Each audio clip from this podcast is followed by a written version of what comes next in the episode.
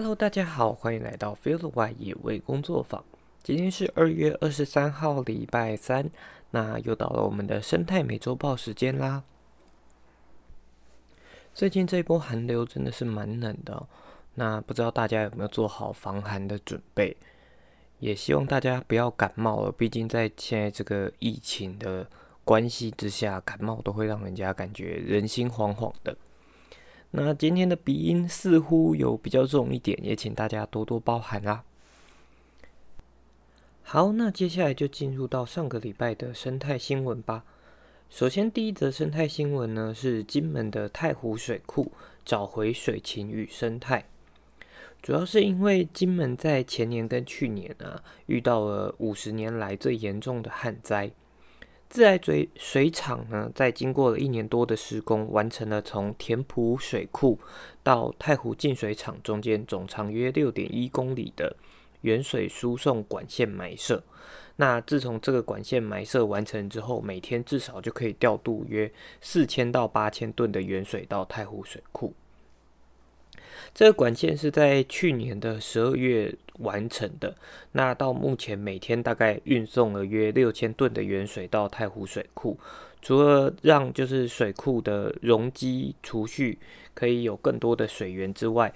对于仰赖就是临水环境栖息的水獭、鸟类、鱼类等生态物种，更是一大福音。那连续两年的大旱，让放流水的利用显得更加的重要。目前自来水厂他们放流水的回收比例达到了六成，是相较于台湾其他县市来讲算很高的。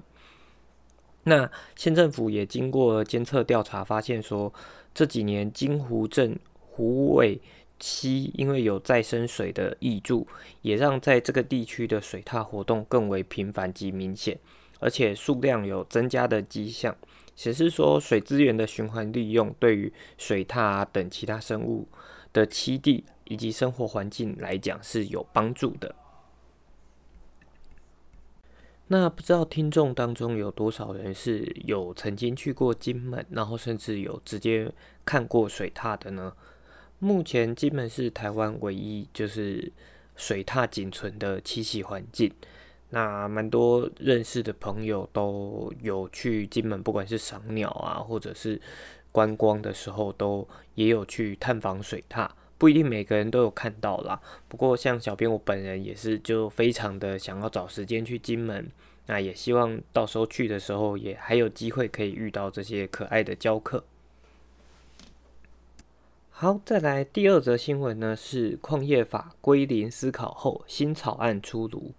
在行政院九号公布了雅尼新城山矿场租用原住民族土地征调报告之后，经济部在十八号的时候也预告了矿业法的修法草案。那强调经过了归零思考这个概念之后呢，也针对了环境保护跟原住民族的权益等议题进行了沟通跟整合。那在多次的跨部会协商之后，提出了这样的草案。那这样的草案也在之后将会送行政院审查，希望可以赶得上立法院会期的审查。那这次的修法草案呢，主要包含了六个重点。第一个重点是删除了俗称“霸王条款”的规定，包括了删除第三十一条主管机关依法驳回矿业权展现申请案的补偿规定。以及删除了第四十七条矿业权者提出存地价、租金或补偿后得先行使用土地的规定。那这个霸王条款就是呃一直以来被大家诟病的部分。在第二个重点呢是强化了环境保护，要求业者进行一次性的补办环评。那主要是针对有一些矿场，它在环境影响评估法规实行之前就通过了。这个开采权，那在之后也都要进行一次性的呃环境影响评估。那如果说在时间内未办理、未通过或者未依照审核结论办理者，最重的话就可以将其开采权就是废止。那第三个部分呢是尊重原住民族的权益，啊，包含了原住民采取矿物资源无需取得矿业权。以及若矿场位置位于原住民族土地或部落以及其周边一定范围内的公有土地。矿业权者呢，在新申请矿业用地时，就必须依照原住民基本法的相关规定，要去办理资商同意。至于原本就是原本已经开采的矿业用地，如果未曾办过原住民资商同意的这些矿场呢，也要在草案修正过后的一定时间内，就是至少进行一次性的呃资商同意。那如果没有办理的话，也将废止这个矿业用地。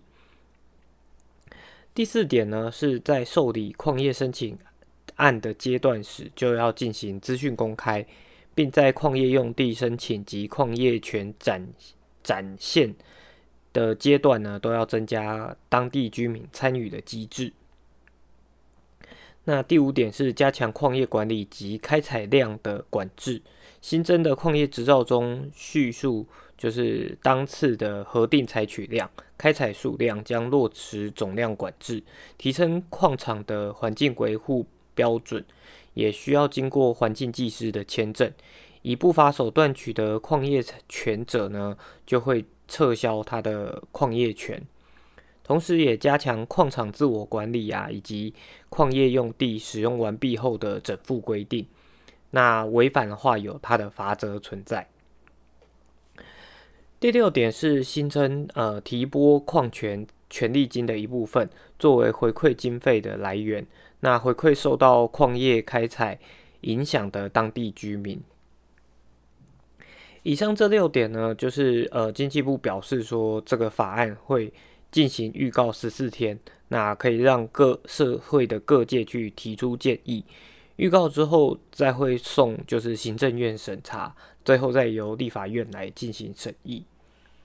那我想，嗯，大部分的听众可能也对于法律并不是那么的熟悉，所以其实这些法就是法律条文听起来也是满头雾水的。那其实像我本人，就算这样子看着文字来呃做叙述，也都还是没有那么的理解。不过当中，我自己看到一个比较，呃，觉得有趣的点是，他在第三点当中表达了啊，要尊重原住民族的权益，那包含原住民采取矿物资源的话，无需取得矿业权。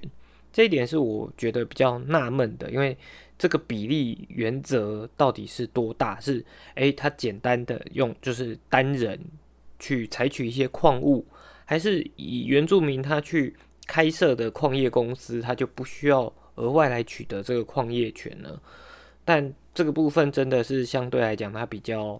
呃，就是专业一点，就可能还是需要专业的法律背景的人才有办法知道说它背后的运作是怎么样。那接下来也就是持续的希望说，有懂法律的人啊，关心环境的人也会再提出来。就是更好的修正法草案，因为这个部分其实呃包含雅尼对于花莲地就是新城地区的开发造成的环境破坏，我想大家都看过那个空照图，所以也希望矿业法能够越改越好啦。好，再来这个礼拜的第三则新闻呢，也跟环境开发有关系。那这则新闻是发生在苗栗。就是石虎的七弟盖光光电逆转过关，保育团体批苗栗县政府的审查心态令人发指。那这主要是在苗栗县铜锣乡的竹生光电案申请非都市土地变更，因为就是呃，当他要盖光电厂的时候，他可能要看他原本的地目，就是。土地的利用目的是什么？那因为要盖成光电暗场，它就要去做变更的这个流程。那这个光电暗场呢，它原本的规划大约面积约八点三公顷，然后因为它原呃现在的土地利用的目的呢是分类在山坡地保育区。那就是光电公司就要依法申请将它变更为特定专用区，才能进行就是光电厂的设置。那但是因为这个区域呢，它位于林务局所公告的石虎重要基地范围内，所以之前农委会也曾经发函建议说，应该要避免开发，然后民间跟保育团体的反对声浪也非常的多。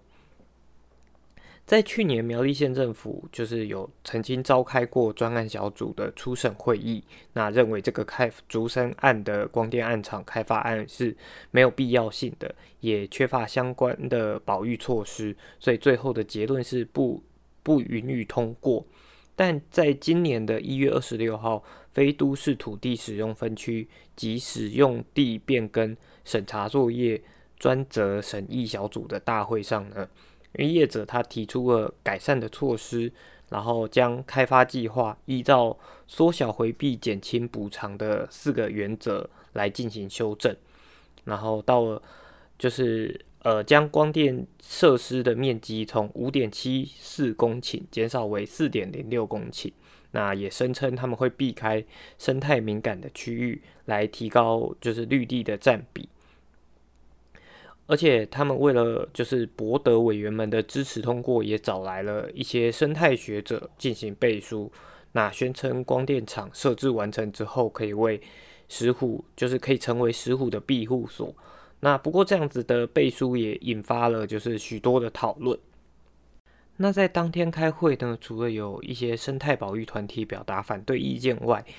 呃，也是有一些当地的居民出席，赞同土地的开发。最后，委员会就是呃听取各方意见之后，才投票表决。在上周五的时候，公布了会议结论，就是呃委员们投票决定可以通过此案。那希望这个案件可以达到就是三赢的局面。不过，一直长期在关注就是石虎议题的台湾石虎保育协会也发声明表示说，竹升光电案的业者虽然提出了就是对于石虎。所造成的冲击，提出了一些解套方法，但是这些解套就是措施的背后的基础资讯啊，或者是利润都还不够充分，尤其也违反了不应该就是砍伐森林来盖光电的绿能基本原则，因为这样子的行为仍会造成就是石虎的栖地被切割，然后也破坏了浅山丘陵的生物多样性。那。食物协会也批评说，这些问题都没有得到解决的方法以及实证，但苗栗县政府竟然就这样贸然的通过，而且就是拖延到周五下班时间的时候才进行公告，这样的心态令人发指。那也希望就是中央可以创造一个更公平公开的农地变更成光电的分期审查制度，来避免类似的情况再度发生。那石虎保育协会也强调说，出于石虎保育专家的立场，并不是反对所有的农地变更为光电暗场，而是希望说可以保留相对就是林相相对完整的区域，那适合石虎或者其他野生动物的栖息环境，然后呃利用一些真的已经之前就遭受过比较多开发的地方来进行。变更成为光电暗场，这样子对于环境来讲才会是一个好的模式。而苗栗县政府在这个竹生案上面的一些特殊待遇，也将破坏了过去几年间好不容易建立的石虎保育成果以及石虎重要栖地，更伤害了就是苗栗县政府执法的公平性以及公信力。那这个部分，其实在去年的时候，应该我印象中我也提过，有就是相关的新闻呐。在当时，呃，我自己印象最深的就是这个开发业者他们提出了一个概念，说，呃，帮石虎盖光电暗场，等于是有一点类似帮他们都根的概念。那在当时，我也表达了以我个人的想法，我觉得这是一个蛮荒谬的想法，就是。呃，当时的就是光电业者，他们是表达说，诶，如果这些农地都不去进行整理的话，那就是乱糟糟的林相。那当他们经过了，就是把它改变成光电暗场之后，确实有拍到哦，石虎从光电暗场去经过，但经过并不代表这对他来讲是一个好的环境而且。以人类的立场来想象说啊，帮他们改造这样的环境是等同于帮他们做都根，我觉得也非常的一厢情愿呐。那我个人认为是，呃，绿能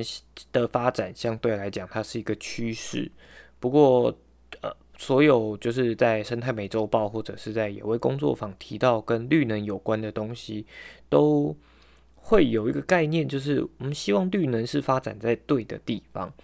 明明就是，譬如说像屋顶型光电，或者是呃高速公路休息区的停车场。这些地方都还有很多地方可以去进行绿能发展，也许它的成本会比较高，可是选择现在来看，就是经济成本相对比较低的这些林地啊或者农地来开发，它的生态价值、生态成本也就显得更高。那在发展绿能的同时，其实我们是希望环境可以永续发展的，所以如果我们只是以商业的心态来看，而不在乎。呃，生态价值或者生态成本的话，这不是跟发展绿能其实有一点矛盾的感觉存在吗？那这个部分，我觉得绿能发电其实这几年真的是有许多的风风雨雨，也产生了许多争议。也希望大家可以更关注这些议题啦。虽然很多就是很多议题，也许不是我们自己自身。能够了解的，但如果愿意去，譬如说像这个竹生案件，在一月二十六号的时候，个人就知道说，诶，台湾食物保育协会他们曾经有发起一个联署，就希望让县政府知道说，有很多民众在关心这件事情，那也许就能促成更完整的审核制度，让我们的环境不再那么轻易的受到了破坏，之后再后悔，也许就来不及了。好，再来下一则新闻呢，是发生在墨西哥。在墨西哥前阵子降下了神秘的鸟雨，那生态学者就是有做出一些解答。那这则新闻我觉得诶蛮特别，蛮有趣的。那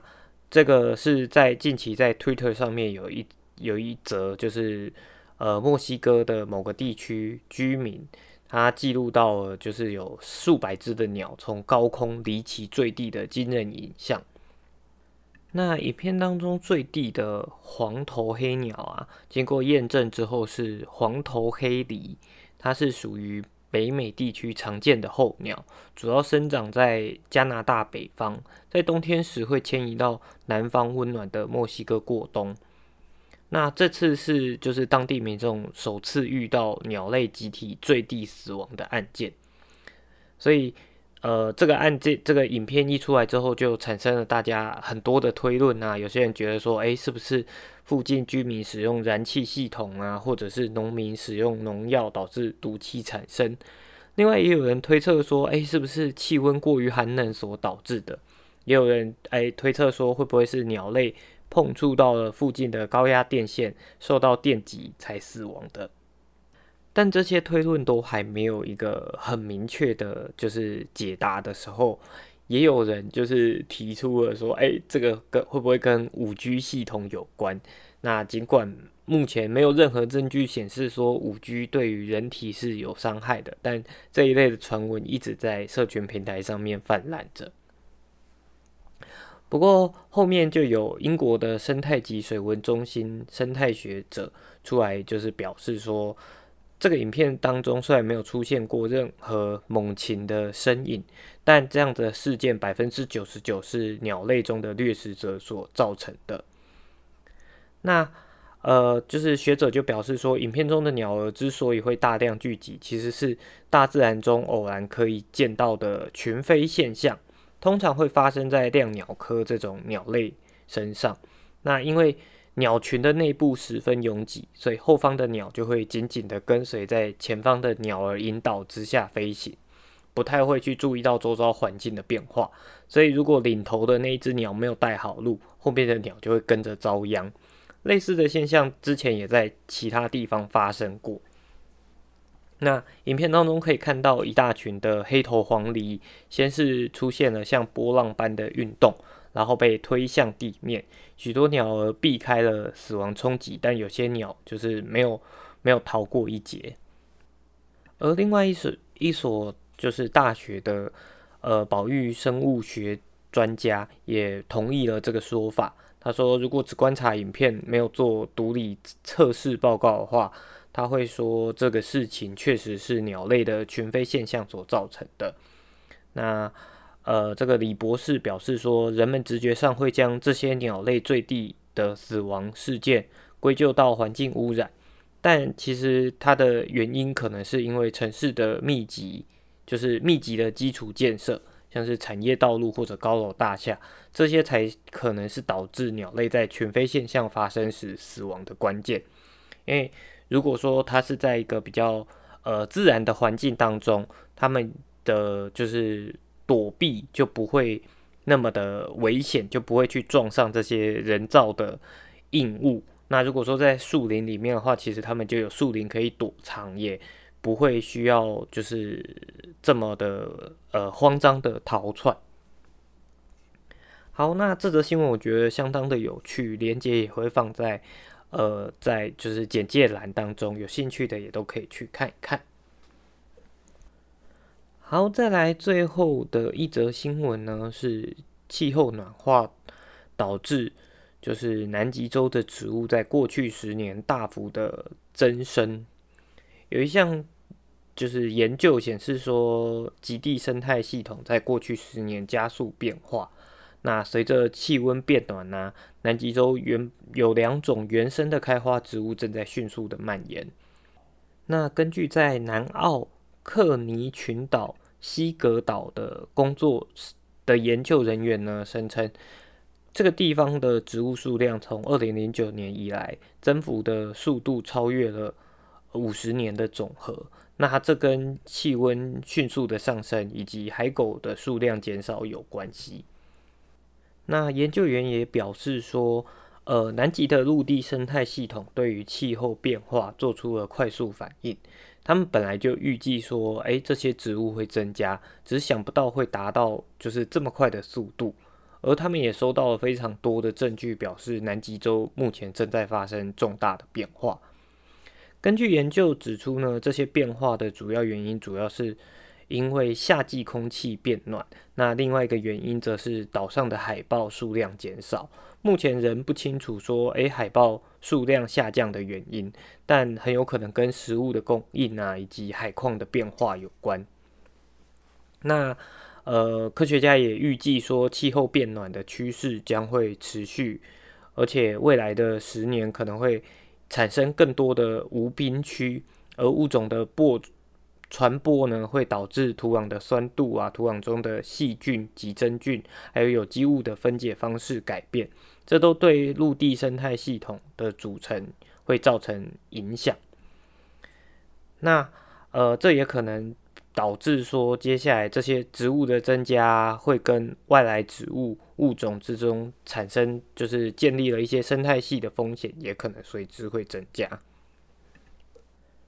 那在南极洲，除了就是呃刚刚讲的植物的变化，其实像企鹅也有因为了气候变迁而产生了不一样的反应。在呃十六号的时候，西班牙的阿贝塞报也报道了说，哎，有一个新就是新发现一个企鹅的种群，但这个这个消息并没有让科学家感到特别的高兴，因为他们发现了这个。巴布亚企鹅种群呢，是在一个呃偏远的安德森岛。那根据报道指出呢，这是这种企鹅首次出现在南极半岛的最东部。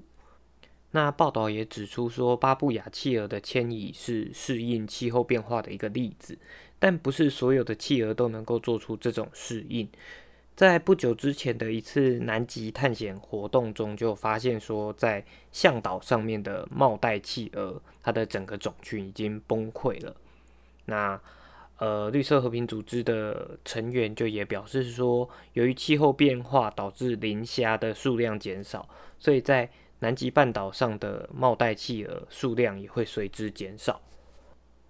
那在去年年底呢，纽西兰的南部。也曾经发现了一只从南极洲游了